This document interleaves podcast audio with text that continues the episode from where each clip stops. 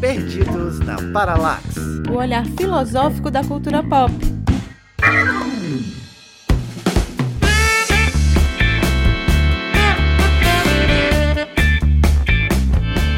Fala galera, eu sou o Manoel Messias e hoje eu vim aqui saber o que que diabo está acontecendo com a esquerda nesse país. E meu povo, com a boa, aqui é Fred Costa e a esquerda tem problemas desde a Idade Média, quando era proibido ser canhoto. Caralho, que... essa foi boa. Foi boa, velho. Foi... Amei, muito bom. E aí pessoal, Gabriel aqui, tô aqui com o pessoal pra... falar desses Kiprocó todo aí da esquerda. Esses, é, e, e tome Kiprocó, viu?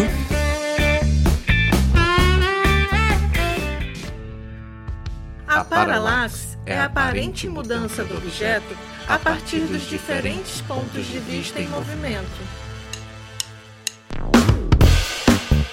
Então, né, galera, a gente trouxe aqui o Gabriel pra gente conversar um pouquinho sobre a atual situação política da esquerda brasileira e da esquerda global e talvez tentar entender, óbvio que a gente não vai conseguir entender isso em um programa, mas vai tentar aqui fazer um diálogo sobre uma espécie de diagnóstico da nossa atual condição política e dos nossos limites e das nossas potencialidades, e eu digo nossos porque aqui já estou admitindo de antemão, né, todo mundo aqui está em algum alguma medida dentro desse espectro, e a gente vai tentar aqui junto com o Gabriel, né, a partir de algumas leituras possíveis ali, misturando filosofia política, psicanálise, teoria crítica, filosofia contemporânea, tentar entender exatamente o que Kiprocó que a gente se meteu, né, ou como diz aí a galera do Medo e Delírio em Brasília, que bad trip escrota foi essa que a gente se meteu, e se a gente tem ah, pelo menos um horizonte de possibilidades próximas de tentar sair dela, né, como é que a gente consegue se organizar, se é possível ainda se organizar enquanto esquerda. Acho que o debate vai girar em torno um pouco de uma polêmica que é unidade e frente ampla, não tem como a gente fugir desse debate. E para falar sobre isso, exatamente, viemos com o Gabriel, que lançou o livro Arquitetura de Arestas, As Esquerdas em Tempos de Periferização do Mundo, junto com o Edemilson Paraná, que infelizmente não deu para rolar ou gravar com ele, uma pena. Mas Gabriel, então fala pra gente, quem é você na fila do pão? Antes de qualquer coisa dizer que eu tenho a procuração do Edemilson, eu tenho, tenho direito de falar pela dupla sertaneja que a gente é. Paraná e Tupinambá. Para, é. Paraná e Tupinambá. Que é maravilhoso. Vocês já perceberam que são duas duplas, né? Tipo, tem uma dupla de sertanejo raiz, sim, que seria Gabriel e Edemilson. É verdade. E tem uma dupla mais... Na verdade, eu acho que é mais recente, né? Seria sertanejo universitário. Gabriel e Edemilson, e a sertanejo raiz é Paraná e Tupinambá. Acho que é mais raiz. Dá, bota eles tipo... dois numa, numa viola no Mato Grosso, ali no Pantanal, que dá uma moda. É tipo o João Rico Milionário. Coisa é, assim. João... Não é? Não tem uma vibe assim? É. Tem, tem. Tem uma pegada. Mas então, na fila do pão, eu sou psicanalista. Sei que o psicanalista tá fazendo, tô comprando pão, né? Então, é... o psicanalista na fila do pão, eu tô uma pessoa com fome, na verdade. Você quer essa cara do psicanalista comprando pão, pão, né? É, parece. Não, então eu sou psicanalista, tenho formação em filosofia, mas hoje em dia já não tenho mais nenhum vínculo acadêmico, na verdade. Mas estudei filosofia, hoje em dia tô só na clínica mesmo e com projetos em pesquisa em teoria da organização política, relações de subjetividade política, mas são todos organizados fora do espaço acadêmico, assim, entre outras coisas que a gente, enfim, pode conversando por aí, mas hoje em dia, assim, da onde veio o dinheiro pra eu estar na fila do pão é da psicanálise. Aí isso é, é importante, um... porque não basta estar na fila, tem que comprar o pão, né? Tem que comprar. É, ficar na fila ocupando a fila, mas não vai comprar nada no fim das contas. É, pois é, você, você tá ali, inclusive você, você tá ali, né, ocupando um, um espaço improdutivo, né, quase que um latifúndio da fila do pão, assim, é verdade, se você não tiver. É, imagina, você entra na fila, aí tem a pessoa na sua frente, aí fica atrasando, aí chega na vez dela, ela só sai, assim, não compra é, nada, ela tava só... que horror. Cara, isso é uma releitura da carta roubada do Lacan, só que na fila do pão, né? É. Mas, cara, vamos lá, né? Uma coisa muito massa que eu curto nessa ideia é do Gabriel não tá ligado à academia, porque eu acho que isso gera uma, primeiro um questionamento que eu queria fazer, gente. Assim, apesar disso aqui não ser uma entrevista, a gente acaba tendo muitas curiosidades quando a gente convida alguém. Durante muito tempo houve um certo debate monopolizado dentro do campo que eu vou aqui chamar de esquerda e que alguns insistem em chamar de campo progressista, que é a monopolização do debate feito pela academia. E aí você coloca muito claramente, assim, você não tá na academia. Primeiro que eu acho isso massa, mas como é que você sente essa recepção? É um problema, não é um problema? Se quer uma questão? Também não quero fazer um grande auê sobre isso, porque, tipo assim, posso não estar tá recebendo bolsa, fazendo pesquisa, mas acho que qualquer boa parte das pessoas que me encontram devem achar, ah lá, aquele acadêmico. Então, tipo, também não posso ficar fingindo que isso quer dizer muita coisa, né? Assim, pois é. Acho que tem gente que tá muito mais fora da academia, fazendo pesquisa, pensando as coisas do que eu. Tive uma relação meio auxiliar, assim, com a universidade. Eu não, nunca tive muito desejo de ser professor, então, assim, não estudei pensando em fazer concurso. Logo, assim, na minha formação, eu já sabia que eu queria focar profissionalmente na clínica e tal. Na verdade, até tem um aspecto, assim, que eu acho que é bem relevante, até pro, pro fato da gente estar tá aqui, né? Que, enfim, hum. alguma coisa tá acontecendo hoje em dia, que muitos dos lugares de debate, assim, instigados, interessados no que tá acontecendo, não são seminários, congressos, pesquisas, são outros lugares. A minha formação, assim, teórica, que hoje eu uso mais, que foi mais importante pra mim, não foi na universidade também, foi em coletivo, principalmente num coletivo do qual eu fiz parte há dez anos, chamado Círculo de Estudos da Ideia e da Ideologia. Foi lá que eu tive um, a parte mais importante, assim, dos debates intelectuais da minha formação. Então, nunca foi cem por cento na academia, como eu acho que de muita gente hoje em dia já não é exatamente Sim. assim, né? É esquisito isso, ninguém sabe bem o que fazer com isso, eu acho. Esse lugar meio que eles chamam de para-acadêmico, né? Eu sempre falo que sei e estudei mais filosofia e tô mais envolvido com essas questões hoje, mil anos depois de ter me formado em filosofia, envolvido aqui com podcast do que antes, sabe? Estar nessa esfera de discussão é muito importante. Inclusive, o próprio Arquitetura de Arestas não teria nascido no espaço acadêmico. Ele nasceu de uma treta na internet que o Gabriel ficava não, não tretando. Foi... É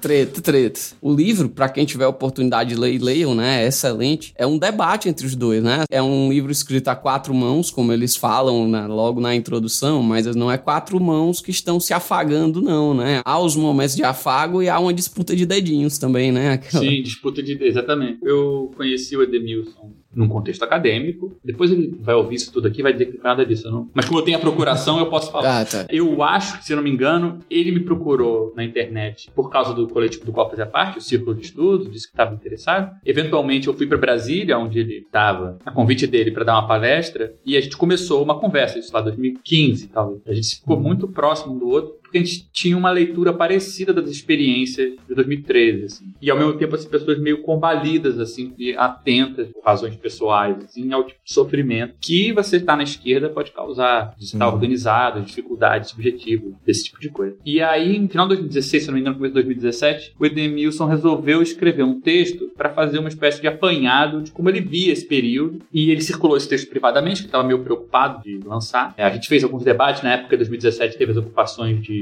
algumas universidades públicas e tal. Aí no Rio a gente fez um evento junto com os estudantes da Federal Fluminense, discutimos o texto dele, a gente começou um debate ali, e aí ele eventualmente publicou esse texto online no blog da Boitempo. A gente já tinha conversado, já sabia que ele estava meio receoso de como é que ia ser recebido, e aí eu aproveitei e respondi, meio continuando na forma escrita, um debate que a gente já estava tendo há alguns anos no bar, né? E que a gente não estava encontrando muitos lugares assim para ter. Então começa aí, rolou um bate-volta desses textos, assim, um ping-pong pelo blog da editora Boitempo em dois mil e dezessete. Aí acontece Bolsonaro, pandemia, e no meio desse contexto, que a conversa continuou, a gente falou, acho que a gente tem agora material para pegar aquele debate, outras coisas que a gente vinha conversando, empacotar e fazer um projeto mais bem finalizado, né? Então, foi assim que o livro nasceu. A gente aproveitou esses textos, essa troca inicial que a gente teve, que era cada um escrevendo. Ele começa, eu criticava, falava que não achava que era bem assim, ele respondia, uhum. também não era o que eu falei, aí eu entendi errado. Eu, particularmente, foi a melhor, a coisa que eu mais gostei no livro. Cara, vou ser muito sincero. Você achou que assim, ficou bom isso?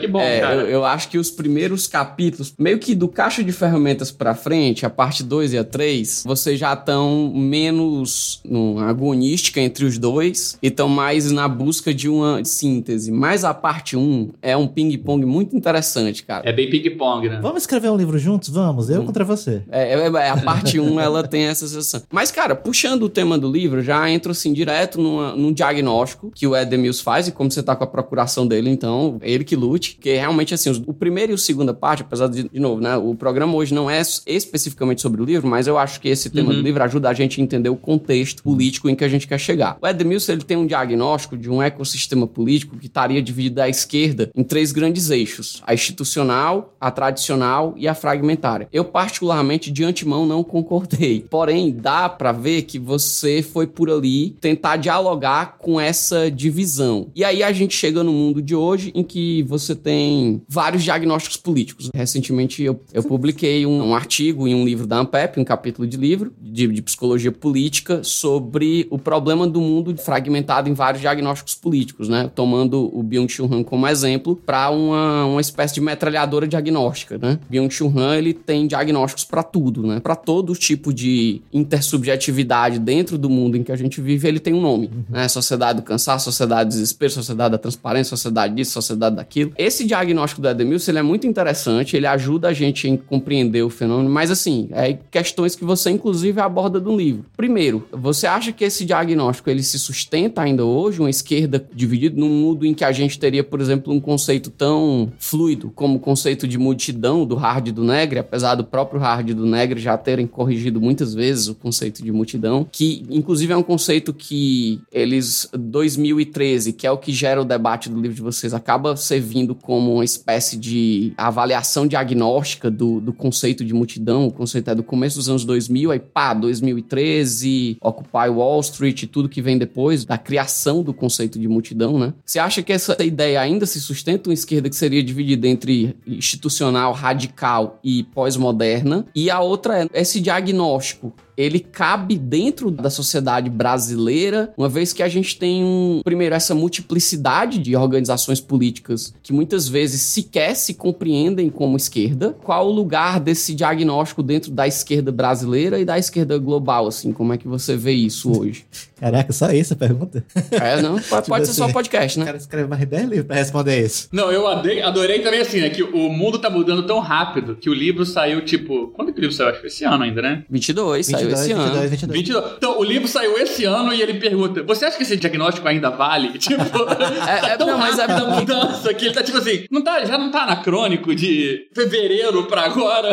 A sensação que deu é que esse diagnóstico, ele foi feito aí, eu, eu queria até perguntar ao próprio, ele é um, um diagnóstico pré-pandemia. Mas você acha que a pandemia transformou as esquerdas? Não, mas eu acho que ela colocou um problema novo que a gente não tinha que lidar, né? E, inclusive, essa minha hipótese, eu acho que queria deixar ela um pouco pro final, mas você vê seiscentos mil mortos e essa, essa coisa que tá no governo, ele perde três por cento de eleitores só. A gente tem um problema de um enraizamento, de uma forma de neofascismo ou de qualquer outra coisa que a gente queira chamar isso, que talvez as esquerdas, elas estejam muito mais fragmentadas do que só em três grandes clusters. Primeiro, assim, é engraçado que você entendeu como eu entendi no começo, depois o próprio Paraná me corrige. Começa o debate, o Paraná fazendo essa distinção. Esquerda institucional, uma esquerda tradicional, radical, uma esquerda fragmentária. Eu entendi assim, que ele está dizendo que tem três tipos, tipo um teste Marie Claire. Qual tipo de esquerda você é? é? Eu entendi como clusters também, assim, né? Como grandes grupos. Depois ele falou assim, não, que ele acha que tem três origens, três lógicas. Ah, tá. E que as organizações são uma mistura dessas coisas. Uma esquerda hum. de um aspecto radical, um aspecto institucional, um aspecto cultural, comunitário. E tal. Eu achei que não era isso que ele estava dizendo no começo. E aí eu comecei a falar, ah, mas esses três grupos diferentes, eles se misturam e tal. Ele falou, não, mas é isso que eu quis dizer. Mas eu acho que os nomes que ele escolheu originário, depois a gente mudou, né? Ao longo do debate, a gente para de falar nesses termos, que eu acho que são até assim um pouco sarcásticos, às vezes, né? Tradicional, fragmentário, pós-moderno. Tipo, claramente, você fica parecendo que a pessoa tá meio irritada, sei lá. Sim. Em vez de focar na parte teórica. E no fim, a gente percebeu que é muito melhor se dirigir ao fato de que tem três grandes atratores da esquerda. O atrator, onde a luta central é pautada em relação ao Estado, o atrator, onde a luta central é pautada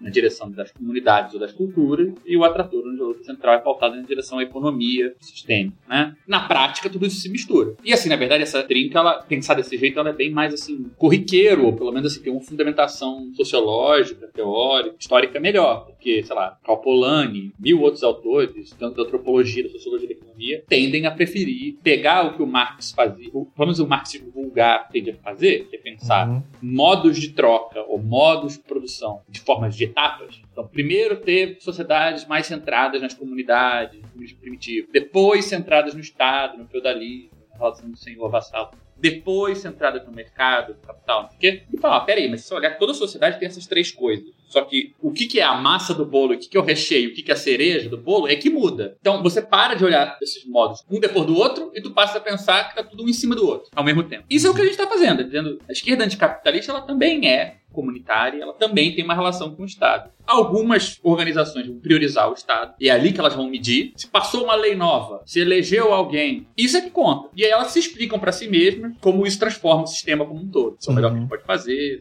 Mesmo que em termos comunitários, as relações pessoais sejam uma porcaria, mesmo que em termos de constituição econômica nada seja alterado, fica por aí. Outros não, focam mais no ponto, por exemplo, cooperativas, tendem a ser organizações políticas que pensam mais no polo econômico, vão transformar relações econômicas primeiro. Para isso a gente precisa de advocacia, precisa de direito, é uma instituição, um C N P J, em termos legais, em termos do Estado, ela é absolutamente padrão, e às vezes em termos de relações comunitárias é legal, às vezes não é tão legal, uhum. Foca mais em outra coisa. E tem organizações que focam na transformação cultural. Mudar a cabeça das pessoas, mudar como as pessoas se relacionam, mesmo que em termos econômicos a gente não esteja fazendo muita coisa, em termos de estrutura do Estado, legal, você também não, não passa nada de novo. Então, assim, pensar por esse lado, onde é sempre um bolinho com várias camadas, e às vezes a gente enfatiza mais uma camada que a outra, e é muito difícil pensar três coisas ao mesmo tempo, esse é mais o universo que a gente está tentando trabalhar. Por que que isso é importante? Só para esclarecer. A nossa impressão hoje, a gente não pensou isso quando a gente escreveu o livro, mas a gente está percebendo isso agora, principalmente por causa dos debates que a gente fez. Parece que tem, assim, dois grandes polos, eu diria até três, talvez. Três grandes polos rolando de leitura do contemporâneo político. Um, que é que, galera, a esquerda é a mesma esquerda de sempre. Sim. Tem os mais ou menos esquerda proletária revolucionária, tem os pelego e tem os radical real, mas a luta é a mesma, o desafio é o mesmo, vamos em frente. Tem a galera que fala, não, gente, o mundo do trabalho mudou, hoje em dia aquela classe trabalhadora antiga já não existe mais. O que tem no lugar é uma explosão de muitas coisas, formas de cooperação social das mais diversas. É meio multidão, é uma coisa assim, acabou aquela forma única, mas isso é uma boa notícia, porque agora tem uma coisa criativa, multiforme. O Antônio Negri é um bom exemplo disso. E tem uma terceira galera que fala, gente, acabou aquela forma antiga da classe trabalhadora e no lugar não veio nada. A gente tem uma coisa sem forma. A gente tem uma explosão que nunca vai virar um outro projeto. Uhum. É uma coisa mais amorfa. Então, tem... A forma continua, a forma foi embora, isso é uma boa notícia, e a forma foi embora, isso é uma má notícia. E a gente está dizendo que não é nenhuma dessas três coisas. A gente está dizendo que dá para encontrar forma. Política hoje tem forma, só que é difícil. Você tem que... Não é mais um, é muita. Tem muitas formas. Então, tipo, não é que você tá andando, tipo assim, antes tinha uma forma só, depois virou um oceano polimorfo, vale tudo. Isso é muito legal. Não é verdade que vale tudo. Mil coisas não acontecem. Por que que elas não acontecem? Por que o que acontece não tem força se a situação é tão boa? E, por outro lado, também não é que nada acontece, nada tem forma e a gente está vivendo uma situação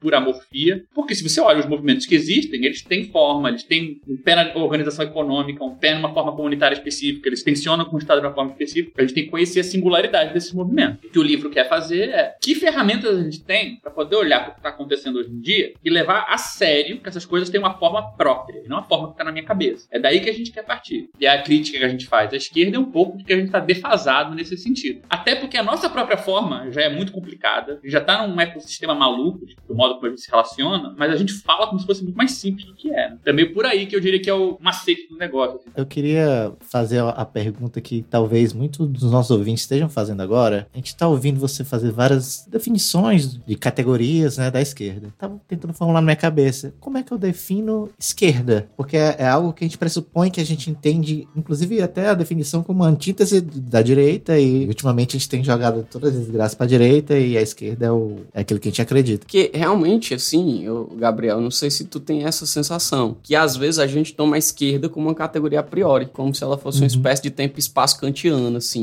newtoniano. Você só percebe. Parece que não há uma preocupação, e há essa preocupação, porque se você pegar, por exemplo, os embates entre o Ernesto Laclau e o Negri, e o próprio Žižek, né, você tem toda uma briga entre os três, pelo menos conceitualmente, sobre qual é o horizonte revolucionário possível. Mas, ao mesmo tempo, nunca há uma definição de esquerda. Sempre parece ser uma categoria que a gente já pressupõe que todo mundo sabe o que é. Nem digo no sentido, assim, de você conseguir traçar a história da esquerda e voltar ao parlamento francês e jacobinos e gerundinos, não. Uhum. Eu digo mesmo no, nesse sentido que o Fred perguntou hoje, diante desses diagnósticos possíveis, assim, quando você passa no imaginário popular, assim, aquela velha história, se eu pudesse explicar explicar pra minha avó, cara? Como é que você acha que eu deveria explicar pra minha avó o que é a esquerda? Porque a gente tem aquela piada popular que é o seguinte, se você falar de marxismo sem falar de Marx, sem usar o, o nome do Marx, você tem aquela sensação que meio que todo mundo dá uma concordada, né? E aí na hora que você coloca o nome Marx, a chave vira. Mas se você não usar o nome Marx, e óbvio que a gente teria que fazer toda uma discussão sobre a indústria cultural e a demonização Sim. do marxismo, etcétera. Se você fosse explicar pra sua avó, bicho, como é que você explicaria o que é a esquerda, né? Mas aí tem a diferença entre você quer fazer política junto com a sua avó, você quer explicar pra sua avó pra se sentir inteligente. É, é, é, é, é isso é boa, exatamente. Porque assim, eu não sei pra que você ia explicar pra sua avó o que é esquerda. Tipo. Uhum. Sim, Agora, sim, se sim. for fazer política com a sua avó, é outra história, né? E assim, eu acho que essa coisa meio sociológica, do tipo,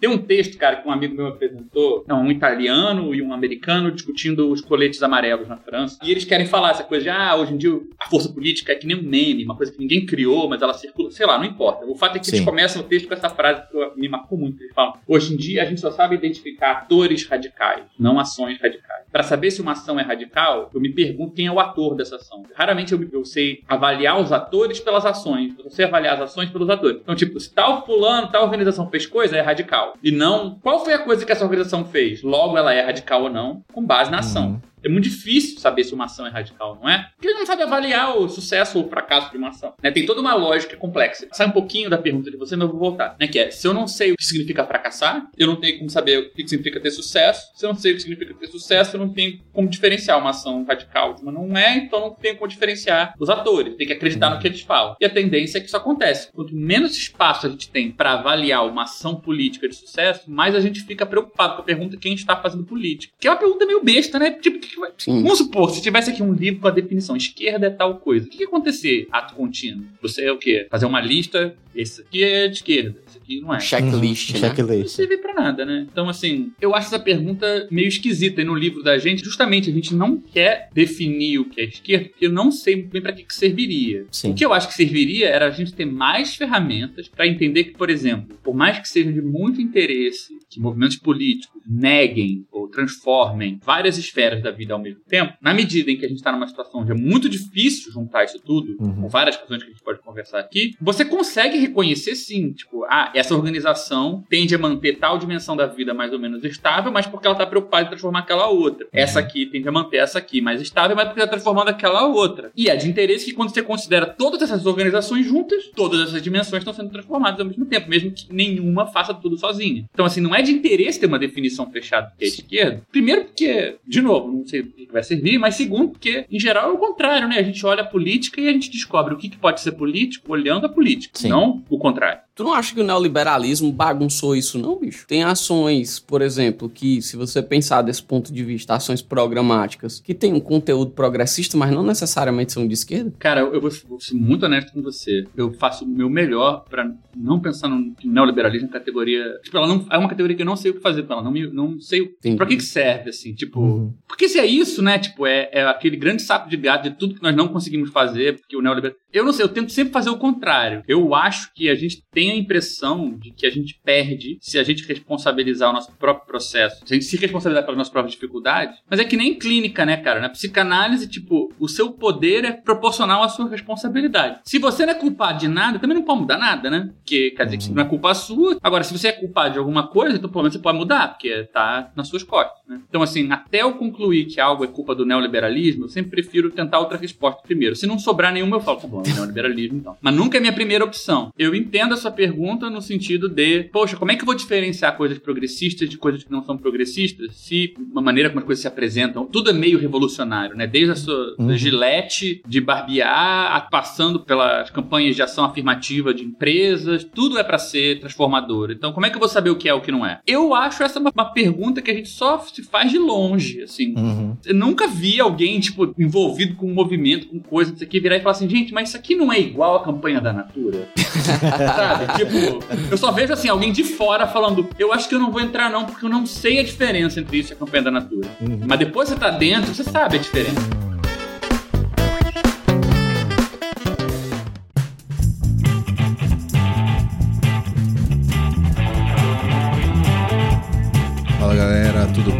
vocês, aqui é o Reinaldo, eu tô interrompendo o bate-papo, dá até dó interromper um bate-papo desse genial com o Gabriel Tupinambá, mas eu queria estar tá deixando aqui alguns recadinhos. Eu não sei se vocês já sabem dessa novidade, agora além dos nossos programas semanais nas sextas-feiras, nós também estamos nos reunindo às quintas-feiras, às sete e meia da noite, para bater um papo na plataforma do Twitter, o Spaces, é um bate-papo ao vivo, né, e que comporta a participação de vocês. Então, se você é ouvinte aqui do Perdidos da Paralaxe, quer participar lá, quer dizer alguma coisa sobre os assuntos que a gente está comentando, ou simplesmente mandar um oi, cola lá, conversa com a gente, vai ser bem divertido, vai ser bem bacana ter a sua contribuição. E por falar em contribuição, eu também venho aqui para estar tá lembrando vocês da nossa campanha do Apoia-se. O Apoia-se é essa plataforma que nós escolhemos para poder estar tá potencializando o nosso trabalho, né? E vocês vêm acompanhando nos últimos meses, a gente vem fazendo várias melhorias. Lançamos o site, estamos produzindo mais conteúdo para as redes sociais, estamos mais presentes também em outras plataformas, melhorando a qualidade da nossa edição, melhorando a qualidade do nosso equipamento, e tudo isso só é possível com vocês que fazem parte do nosso Apoia-se. Então, para quem já está no nosso Apoia-se, primeiro eu queria mandar um grande abraço. Sintam-se abraçados por esse grande apoio que vocês dão a gente. Para quem ainda não é, eu vou convidar vocês a conhecerem. Então, vocês vão acessar o apoia ponto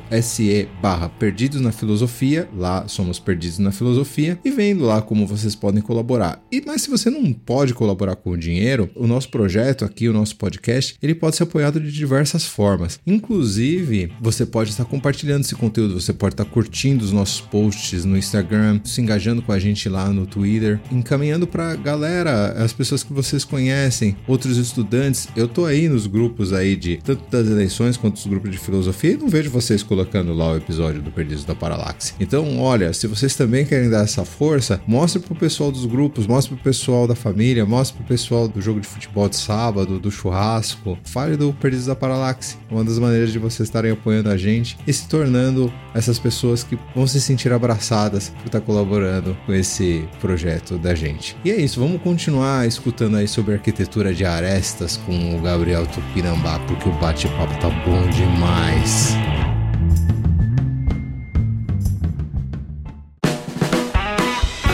Cheguei, cheguei, gente. Oi, gente, eu sou Débora Fofano, sem chão nesse momento e tentando chegar aqui para cavar um espaço e entender o que vocês estão falando. Vai dar certo. Eu acho que nem a gente tá entendendo o que a gente tá falando. Não, eu desconversei até agora, não respondi é. nada. A gente pergunta e ele dá uma ardilada, né? Assim, não, mas... Mas o processo é esse, é. né? Eu acho ah, que, que responder diretamente as coisas é sempre mais perigoso. Não, eu nem tenho problema com isso, não. É só porque pediram pra eu explicar pra avó de alguém o que, que é a esquerda. É, aí foi... E aí a, aí a culpa era do neoliberalismo, aí eu... Mas o resumo da vida é isso, né? O problema é a minha mãe e a culpa é do neoliberalismo. Então, a gente resumiu. Não, mas aí você já entendeu o que é esse é, podcast. É um não. modo aleatório de é. ser. A gente vai aqui falando de coisas e uma coisa leva a outra e aí é assim a vida. Até agora a gente não fugiu da proposta, viu, Gabriel? Aí, cara, isso que você falou, que eu achei muito interessante, essa questão da... A gente não sabe meio que diferenciar se isso é uma propaganda da Natura ou se não é, a não ser que você esteja envolvido com o processo. Até agora não deve ter entendido nada. Que propaganda da Natura? É, onde é que tem... Não, a minha avó, a, livro, a esquerda tem, progressista tem. E a propaganda da Natura, né? Assim... Faz parte do ambiente mercadológico. É, algo assim. E é isso. Né? Eu falei pra ele que eu achava que ele não precisava esquentar tanto a cabeça com isso, não. Ah, ótimo. É. Mas é que esse é o anseio de boa parte do nosso público, saber o que, que aonde se situa, né? É. O pessoal tem uma preocupação com isso. E eu acho que isso acaba sendo uma discussão na nossa sociedade por causa dessa história de centrão, o que está se aproximando, o que está se distanciando, enquanto eu não vejo isso como relevante do ponto de vista político fora do campo só eleitoreiro, né? Mas do campo da vida política, da ação cotidiana e de tudo que envolve esse processo, né? Se você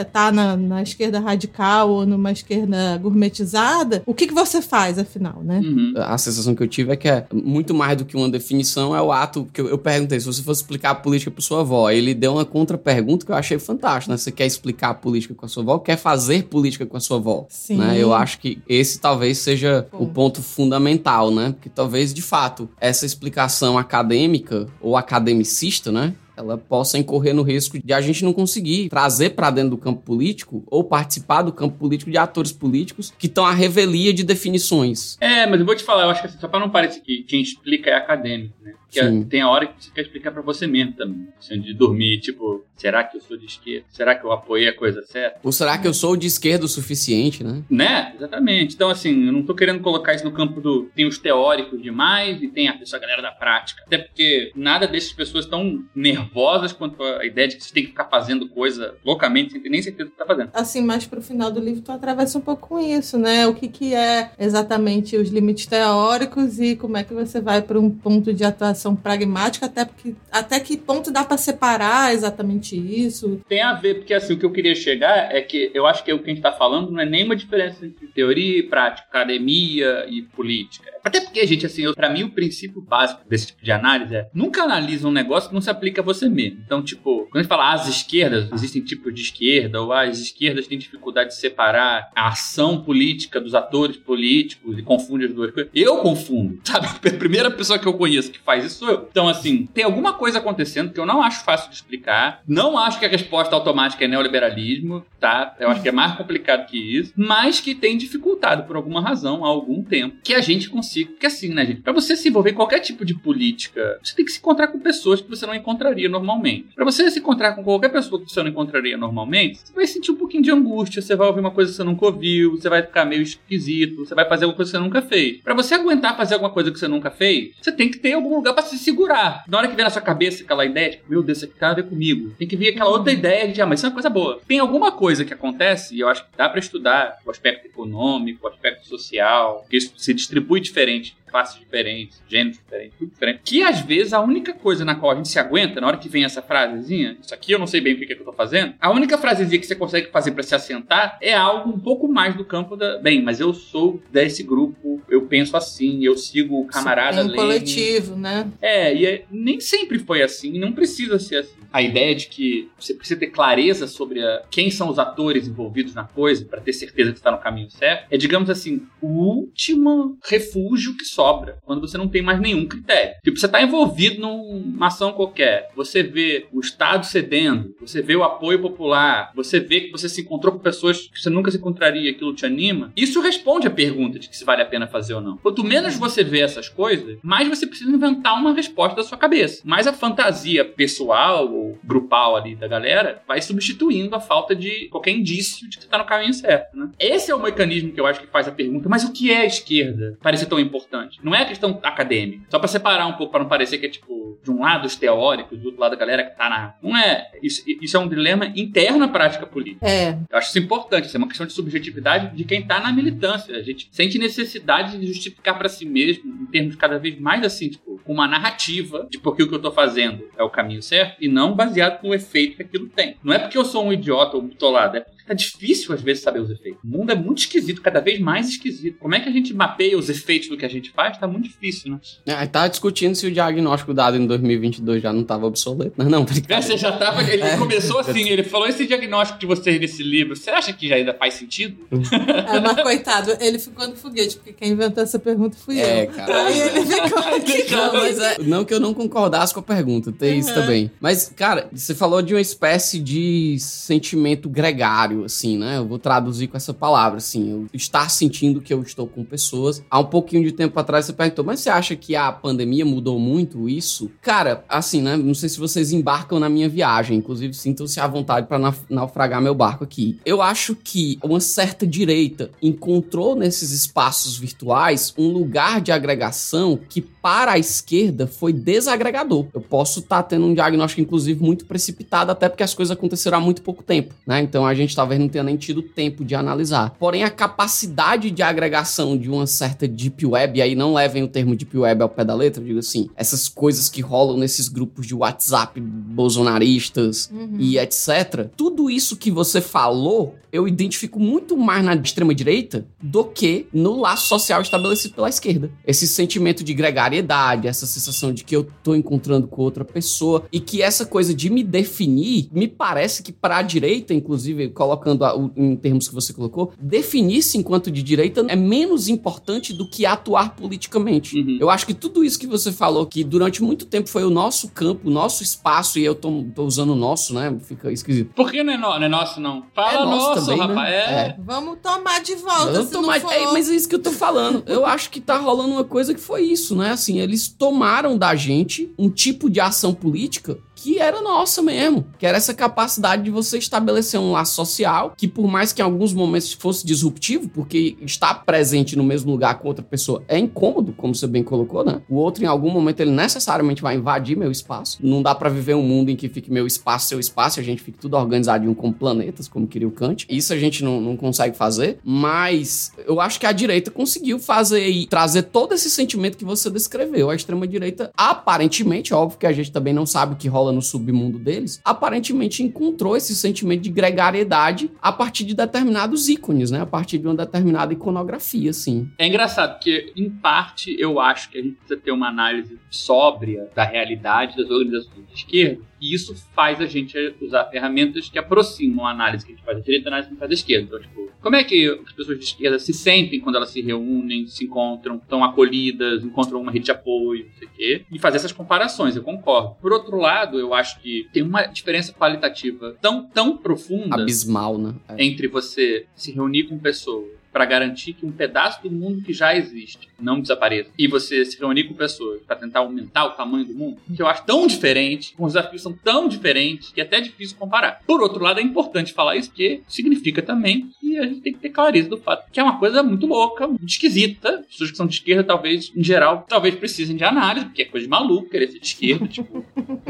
É uma arrogância louca você achar que o mundo do tamanho que ele é, que você vai se reunir com um bando de gente e vai fazer coisa... A revolução. É uma coisa de maluco. Então, assim, é bom ser maluco também, mas, sei lá, né? Como, Acho que a gente né? tem que ser responsável com o fato que a gente é meio doidinho. Pra voltar à primeira parte da sua pergunta, cara, questão da pandemia, né? Um exemplo que um colega meu, um amigaço meu, de Belo Horizonte estava me dando, de algumas ocupações. Me chamou muita atenção isso. Depois eu encontrei a mesma coisa no Rio, em outros lugares. Eu acho que é um exemplo, para mim, principal do que, que a pandemia fez com a esquerda. Porque tinha muitos movimentos em comunidades, movimentos, assim... um pouco mais de periferias da cidade, e na hora que a pandemia bateu, todos aqueles militantes que estavam lá toda semana, todos sumiram, foram pra casa. E aí a pandemia arrefeceu, eles voltaram. Mas agora, certas diferenças que antes eles ficavam o tempo todo dizendo que não eram diferentes, eu tô aqui, estamos juntos, é, até a hora que a pandemia bateu. Aí fui pra casa e você ficou. Mostrou a diferença. Ficou aquela diferença. Ninguém nunca tinha fingido que não tava, todo mundo sabia que tinha aquela diferença. Só que os militantes queriam que não fosse conversado, que eles não sabem o que fazer com aquilo. Então, assim, questões de classe, principalmente, mas outras questões também. De cor, né?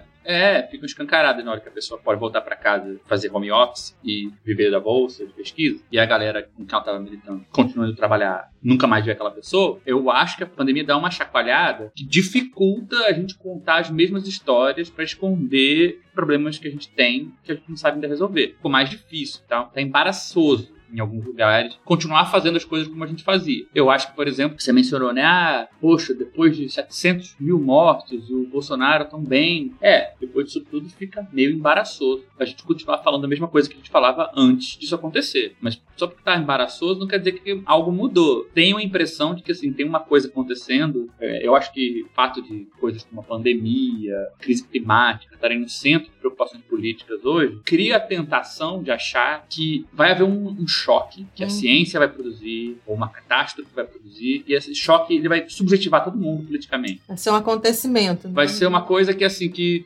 faz o trabalho sujo por nós, sabe? Eu sinto que tem um pouco essa expectativa. E o efeito tá. é o contrário. Quanto mais o choque acontece, mais certas ilusões caem, e nada vem no lugar, e todo mundo vê, e a gente fica ali torcendo que aquilo faça uma coisa que a gente não tá conseguindo fazer, ao invés de perceber que a coisa vai deixar mais claro ainda quão pequeno nós somos. É, o Gigi que deu uma, uma escorregada, né? Nessa ideia aí de apostar numa solidariedade pós-pandêmica, assim. Depois ele se corrigiu, mas na, ah, o primeiro texto... É, eu acho que ele, tava, ele passou uma, uma pandemia difícil, coitado. Tava muito em pânico. Cada um falou ali o que tava falando. Todos os filósofos dessa galera escreveram alguma coisa, né? Impressionante. Todo mundo tipo, hum. precisava dizer alguma coisa. Puta desabafo, né? Devia estar todo mundo angustiado em casa, né? Não tinha nada pra fazer. Aí foi aquela overdose de texto.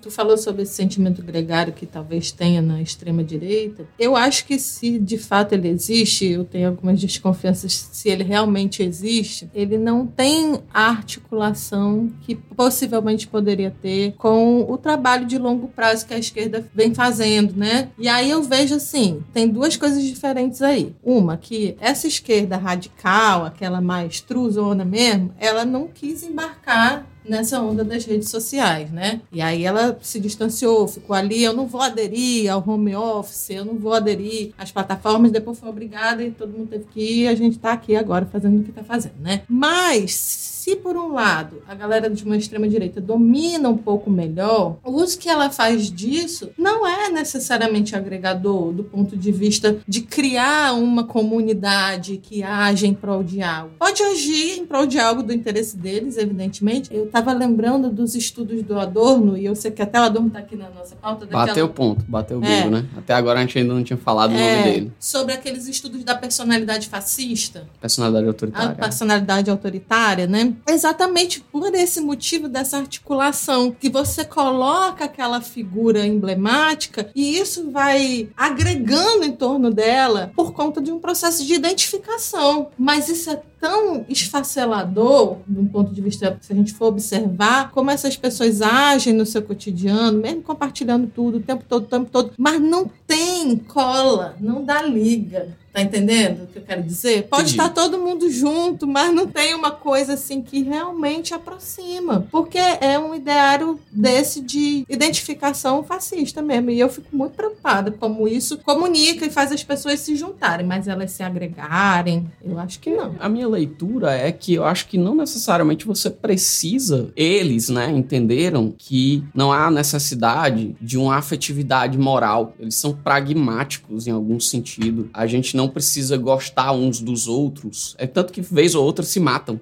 entre si, né? Não que a gente também não faça isso. Eles entenderam que não... Mas também esse nós e eles é muito doido, né, Manoel? É, mas, assim, é. eu acho que chegou um ponto que, principalmente agora, eu posso estar tendo um diagnóstico equivocado da situação, que o, o nós e eles tá muito claro. Tá, claro, tá, tá, tá, tá cindido é... e eu não acho que tem muita volta, não, sabe? A grande claro preocupação é agora, assim, o que, que a gente vai fazer com o fato de que essas diferenças apareceram em várias fendas. Porque se havia uma diferença entre esquerda e direita, e havia também uma certa vamos deixar disso dentro da esquerda sobre as nossas diferenças, eu acho que a raça, classe e gênero na esquerda se acentuou na pandemia, porque eu podia estar em casa dando aula, mas o camarada tava no ônibus com risco de morrer, né? E eu tava em casa dando aula com meu belo computador com a câmera apontada pra minha cara. Então assim, concordo com o Gabriel muito quando eu coloco que essas diferenças elas se acentuaram. Tem um nós e eles muito grande entre direita e esquerda, e tem agora várias outras microfaturas, que eu não sei nem se são tão micro assim, dentro da própria esquerda. Eu acho que isso é um panorama geral do planeta Brasil hoje, assim. A gente tá aí tentando fazer uma propaganda de voltar a uma espécie de deixa disso que o inimigo é maior, o inimigo do meu inimigo é meu amigo. Mas a gente tá com muita dificuldade uhum. de, de, de lidar com essa situação que se apresentou pra gente enquanto um problema, exatamente por causa de um problema que eu vou retomar uma frase do Gabriel. Não dá pra colocar o Brasil num divã. Eu não falei essa frase, não. N- não, não é uma frase sua.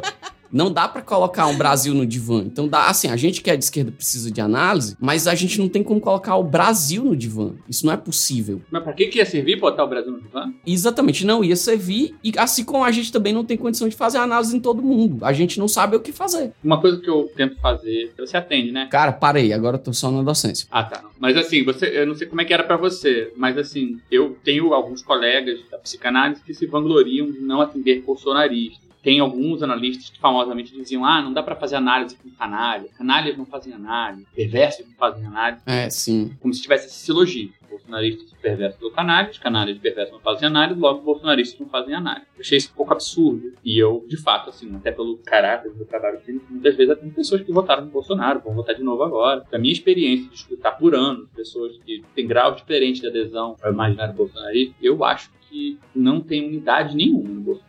Eu acho que, assim, na hora da eleição, né, vira um número só, aí a gente fala ele. Mas, por exemplo, uma diferença que eu acho fundamental, e eu acho que ela é uma diferença que eu aprendi primeiro na esquerda, mas eu vejo que ela funciona para a direita, ela funciona em ambientes que não tem nada a ver com política também, é uma questão de lógica da formação de grupo. A gente está acostumado a pensar no modelo, por exemplo, que a Débora falou, assim, tem um grupo, aí tem identificação com um líder, e aí isso cria introjetadamente um certo parâmetro comum e tal. Eu acho que o Freud era muito ruim, gente, desse negócio de grupo. O Freud não fazia nada em grupo, entendeu? Quando foi na hora de criar a instituição dele, quem criou e manteve a parada foram outras pessoas. Ah, não sei por que, que a gente confiaria tanto assim no Freud para pensar o que, que é organizar. Organizar é muito mais do que fazer grupo. E uma coisa que você percebe, e eu acho que assim, eu aprendi isso muito com meus pacientes evangélicos, por exemplo, que são evangélicos mesmo, igrejeiro. É muito engraçado você ver os níveis de adesão. Quem vai na igreja no fim de semana e encontra com os amigos, com os colegas, conversa, fala com o pastor, tudo aqui, essa pessoa normalmente ela é super ciente em algum nível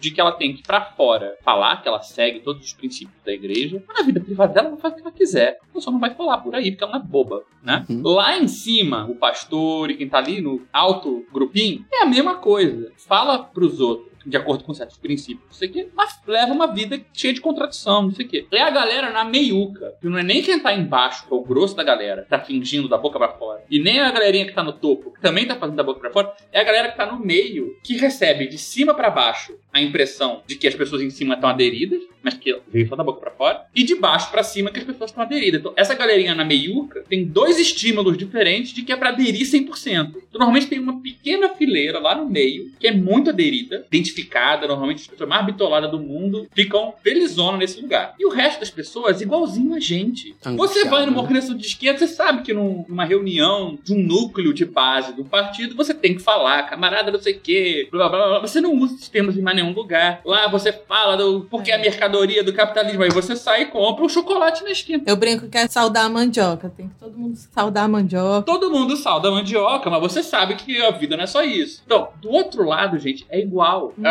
a, a piada que eu ia fazer, que não é tão piada, mas sabe quem sacava disso? Quem mencionou isso? Foi o, uma liderança aí, soviética, chamada Stalin. O Stalin é que falou que o truque dele foi focar nos quadros médios. O poder dele veio de perceber que a galera que adere mesmo é a galera no meio, que é os capas das organizações. Eles têm uma distância subjetiva do que eles fazem. O grosso das pessoas tem uma distância subjetiva do que faz. Fala da boca pra fora, fala que é matar todo mundo, mas nunca pegaria numa arma. É muito Sim. mais heterogêneo, tem mil outros compromissos. Pois é, por isso que eu tenho essa preocupação com nós e eles, sabe? É, esse eles eu acho que é muito complicado. E assim, por que, que você falaria da boca pra fora milhões de coisas terríveis? Porque você precisa de algo em troca, que ninguém mais tá dando, né? Uhum. De mil ordens diferentes. Então assim, e aí eu abri o jogo, já Falei, falei mal de usar neoliberalismo demais. Também, eu, assim, pessoalmente, é uma revelação que eu vou fazer aqui. Eu detesto o Adorno, gente. Eu acho que esse negócio de personalidade fascista explica é, quase nada. Adoro. Gabriel, pra te contextualizar, a gente também tem um sério problema com o Adorno aqui. Mas ele sempre aparece. Mas é, assim é todo episódio, cara. Ele retorna todas gente, as vezes. A gente tem um sério problema, mas não tem absolutamente nenhum episódio que ele não seja citado. Mesmo a gente citando e dizendo em seguida que a gente tá citando porque tem um problema com ele, entendeu? esse, é, esse é o problema é de quase, ter um problema, esse né? Esse aqui é quase perdido no Adorno. É.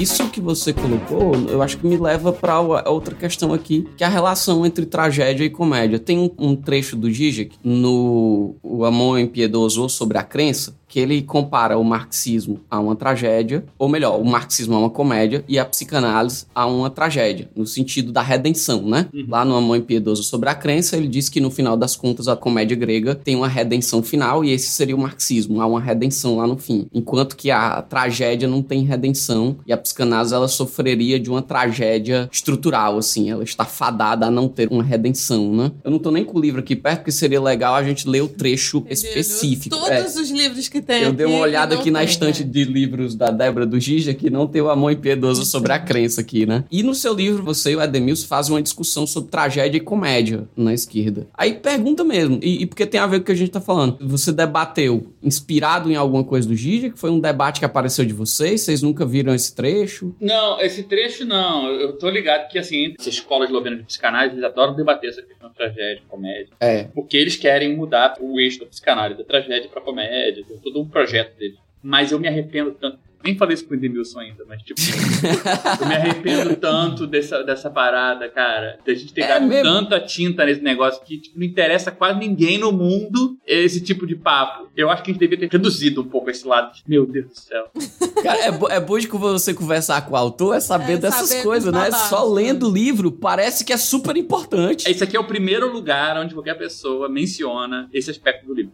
A gente fez, sei lá, doze, treze lançamentos. Ninguém comentou a questão da tragédia da comédia. Aqui é formação de qualidade, pô. Porque eu acho que todo mundo chega assim, ai meu Deus, que coisa pedante, chata. Tem uma citação de teatro. E assim, é aquela coisa de quem tava com tempo livre na época, né? Tipo, oh, que passado gostoso. Que o Edemilson citou, ah não, porque a tragédia da esquerda. Ele falou de brincadeira. É tipo, passando, assim. Ah, figura tá. de linguagem. Aí eu, que provavelmente não tinha nada pra fazer. Se empolgou, né? Falei, ah, é, é, não, porque não sei o quê. E aí eu achei, não, ele vai deixar o lacrar em cima dele e acabou. Aí ele, não, nerd, foi buscar a origem da tragicomédia. Tipo, cara, eu assim, Edemilson, se você estiver me ouvindo, me perdoe, mas... eu diminuiria o papel disso no livro, porque... Mas esse é o tom do livro, eu gosto disso. É, o livro a gente deixou por isso, a gente deixou por isso, porque também não dá pra fingir que eu sou menos nerd, né? Foi um trecho que me chamou bastante atenção, você disse que ninguém tinha comentado. Não, que bom que você gostou, cara, ninguém comentou, você é o primeiro. Fique com esse... Tá vendo como tá tu vendo? Também é nerd? Também é, é, não é essa coisa de nerd, cara. Tá, é agora coisa... tá, é. tá comprovado. É, mas assim, é. só pra esclarecer, né, e é uma coisa que tem base pra caramba no Zizek, sim. O Zizek é um cara que eu acho que em parte, o trabalho do Zizek, que eu acho que é de interesse para a esquerda no trabalho do Zizek, é o fato de que ele, ele acha realmente que o último empecilho, né, no caminho da esquerda é a própria esquerda. Até acho que às vezes ele perde a mão nisso. Parênteses, tem falado muita besteira, né? Que ele fica basicamente achando que todo mundo tá fazendo uma coisa idealista, girando em falso, e aí isso atrapalha. Mas, nos melhores momentos dele, eu acho que ele aponta com bastante clareza que, assim, o cerne do cerne é que, às vezes, o sacrifício é um jeito de você tirar proveito. Então, como a gente se sacrificar, porque a gente gasta nosso tempo livre na militância, a gente luta por coisas que talvez a gente não consiga nem no nosso tempo de vida, quiçá, né? Então, esse tipo de sacrifício, esse tipo de perda, corre sempre o risco de, de novo, naquele papo que a gente teve lá no começo. Em vez de ser parte de uma ação, virar algo que define os atores. Então você começa a se sentir superior, a ter um certo prazerzinho com a coisa dar errado. Como você, pelo menos... Porque é, a tragédia tem a ver com isso, né? Um eu avisei, né? Olha, eu avisei que... Não sei nem se eu avisei, errado, mas tipo né? assim, você se debate contra a realidade, você perde. Mas pelo menos você estava certo.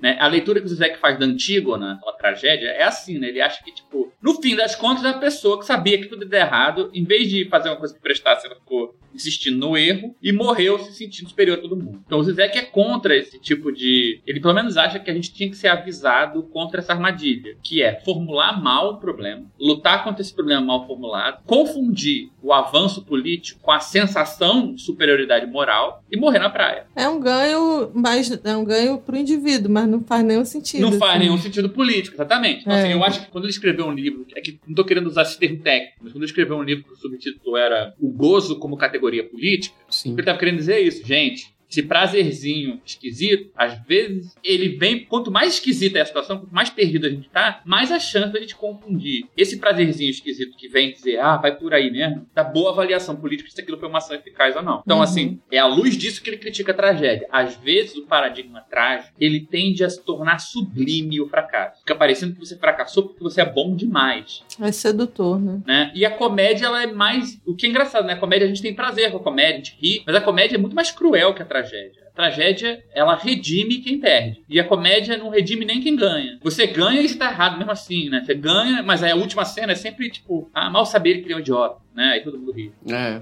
Então, assim, uhum. é, a comédia, ela é meio que... Ela parece uma coisa mais leve, mas pra eles lá, nessa escola de psicanálise, a comédia é um jeito de olhar a situação onde ninguém tem direito de uma redenção subjetiva, profunda, perdi, mas... fundo eu estava certo. Não tem isso. Nesse sentido que eu tentei trazer esse contraponto. O Edemilson falar, ah, é uma tragédia, nós estamos parados, perdidos, não sei o quê. E eu tentava falar, é, cara, mas o fato de ser trágico é parte da razão pela qual fica parado. Dá a impressão de que a gente tem todas as boas ideias, todos os bons caminhos, e ainda assim nada anda, o mundo deve ser muito terrível e nós somos muito bons, né? E eu acho que é engraçado, né? É o famoso só acho engraçado o quê, né? Só acho engraçado enquanto a gente está... É, olhando assim, a real é que a gente tem um ganho qualquer nisso, né? Você não fez nada que...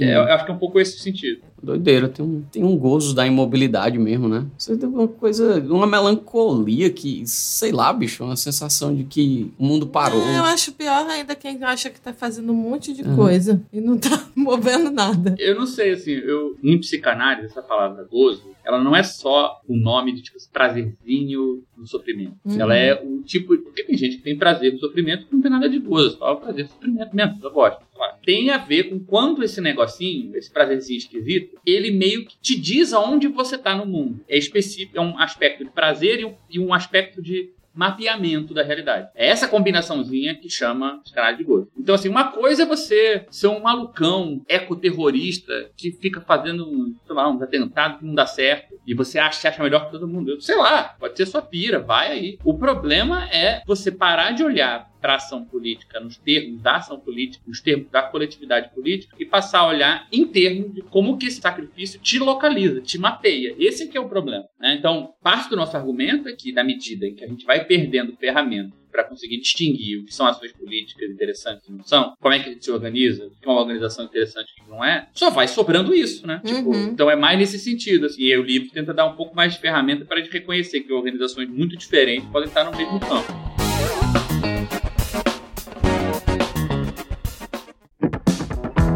Gente, aparecendo misteriosamente para falar que, pela avançada hora, vamos para as nossas indicações. O que é que vocês trouxeram aí pra gente complementar o tema de obras e tal? Colocar o Gabriel numa saia justa? Começa aí, Gabriel. Vou fazer até isso de uma maneira bem mais pessoalizada, porque quando a gente tava conversando aqui, eu mencionei, ah, os amigos e tal. E eu tenho um amigo que eu tenho tentado fazer ele ver uma série de T V, que é a minha série de T V favorita, e ele nunca assiste. Ele pegou até a minha conta da H B O pra assistir, é. e não assistiu, porque eu chequei abrir a conta da H B O e não tá assistindo. Tiago, assista The Wire. Se vocês também quiserem assistir, assistam também, mas é, é a melhor série de T V de todos os tempos, tem tudo a ver com o que a gente tá falando aqui. Você já foi stalkear? O que que é, Gabriel? Eu, é, eu só... eu nunca vi. É, é uma série chamada A Escuta, é uma série que foi filmada numa cidade americana chamada Baltimore. Hum. O cara que escreveu a série, chama David Simons, ele era um jornalista criminais e tal, e ele resolveu fazer uma série sobre a cidade de Baltimore, de duas perspectivas, a perspectiva de alguns traficantes que trabalham, começam num conjunto habitacional, ah, tem um cara. pedaço ali, e do outro lado da polícia que tá tentando investigar o que tá acontecendo. É a série que lançou o Michael B. Jordan, né? Isso, Você é a falou, série que lançou o Idris Elba. O Idris Elba. Então, é. assim, e aquele cara também, acho que eu esqueci o nome dele agora, ele é maravilhoso, o cara que fez aquele Lovecraft Hunt. Isso, é, o... o... Eu sou péssimo de nome. Não, eu vou lembrar e digo aí. Ele mesmo, mas esse cara é mesmo que sabe. E é uma série que eu acho que, assim, ela é difícil, ninguém aguenta no começo, que ela é muito lenta, só que a, a, eu acho simplesmente a melhor coisa que já foi feita pra televisão, porque o, o modo como eles conseguem descrever instituições, grupos sociais, a maneira como a economia organiza isso tudo, é, dá, assim, um dos exemplos mais complexos, assim, uma caracterização mais complexa, assim, da quantidade de compromissos diferentes que não casam muito bem, que as pessoas têm que navegar. Me lembra muito o trabalho de um antropólogo e sociólogo de São Paulo, em quem a gente se baseou muito pro livro, inclusive a primeira citação do livro é dele, do Gabriel Feltran. Tem um artigo dele que ficou muito famoso chamado O Valor dos Pobres, onde ele discute o modo como a vida na periferia, no Brasil, principalmente na periferia de São Paulo, ela envolve você constantemente mudar de regime normativo, né, do que é certo e o que é errado, dependendo do lugar que você tá na sua comunidade, no seu bairro, na sua na quadra, quase, às vezes. Da igreja, pra boca que você vai cruzar, para o carro de polícia que vai passar, pros seus amigos na esquina, pra quadra de futebol, e que o dinheiro acaba sendo uma das poucas coisas que consegue amarrar isso tudo. Essa ideia de que existe uma fragmentação na esquerda que tem a ver com a periferização, processo social complexo de fragmentação social, ora, a nossa tese é que ela começa no mundo social, começa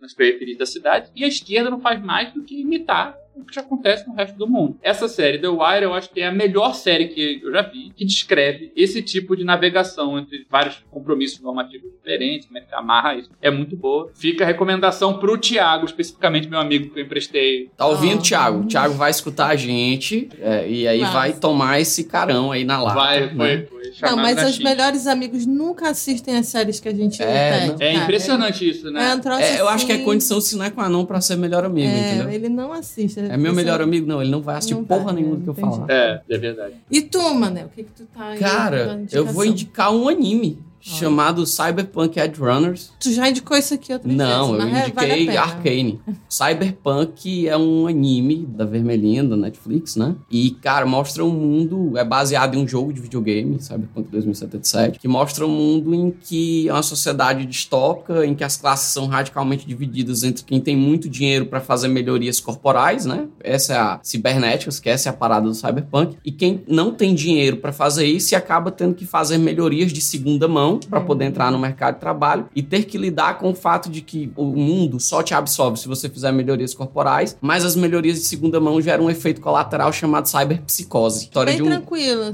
É, não, né? É pesadíssimo, violentíssimo, já fica, assim, é sangue para todo lado, apesar de ser uma animação. Quem tiver afim de assistir já saiba que vai encontrar um negócio doloroso, porque é muito, muito violento desse ponto de vista, mas Cyberpunk é muito, o anime da Netflix é muito, muito foda. Então fica a minha indicação de hoje é só um anime, Cyberpunk mesmo. E Arcane, que eu indico com toda frequência, que eu acho que é a melhor coisa que a Netflix já fez, que é outra animação. Eu acho até que é a melhor série já feita, produ- Todos questão de produção. É. Olha.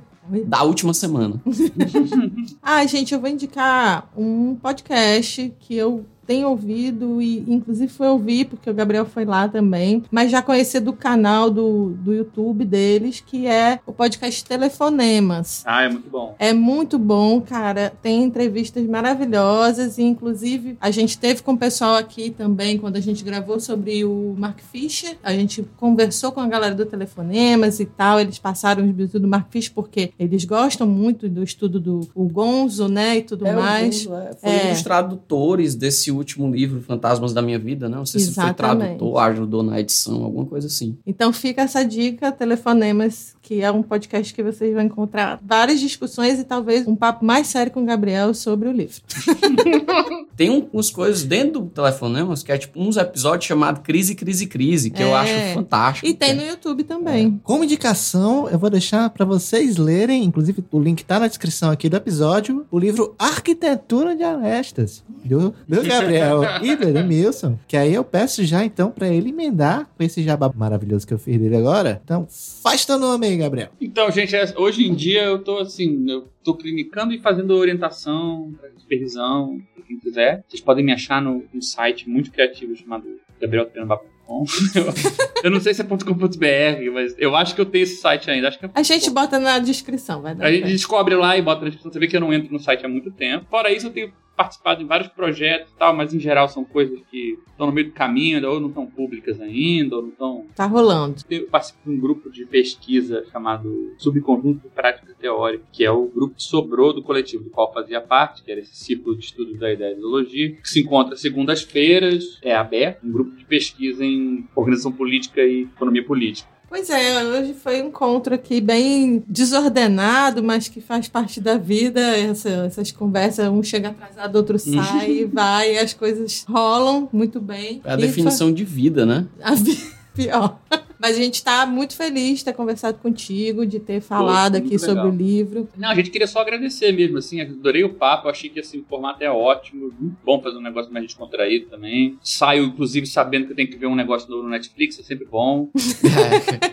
E, enfim, tô sempre aí querendo papear, esses assuntos são todos muito importantes, mas é importante também fazer, assim, com alguma leveza esse papo, porque tá bravo, a, né, gente? A vida já tá pesada Já tá demais. pesada, exatamente. É. Então, assim, foi Foi maravilhoso. E pra finalizar o programa, eu falei com a animação do Fred agora. Fred e pra finalizar aqui. o programa... Não, pra finalizar... Porque o Fred, ele é, ele é animado, né? A gente é melancólico e ele é maníaco. Não, br- brincadeira. Mas pra finalizar o programa, eu queria... A coisa que mais me tocou no programa hoje foi, em vez de explicar a política pra sua avó, leve a sua avó pra um coletivo político. Brincadeira, gente. Mas é verdade. É, brincadeira, mas, mas tá é verdade. É. Chama mais alguém pra aquele bolo com café na casa da avó. Né? Exatamente. O Faz o famoso Bolson... eu mais um, né? De tio, eu mais um e eu mais um vira uma multidão. Aí... Calma. Tchau, tchau, tchau. Tchau, Gabriel. Beijo, gente.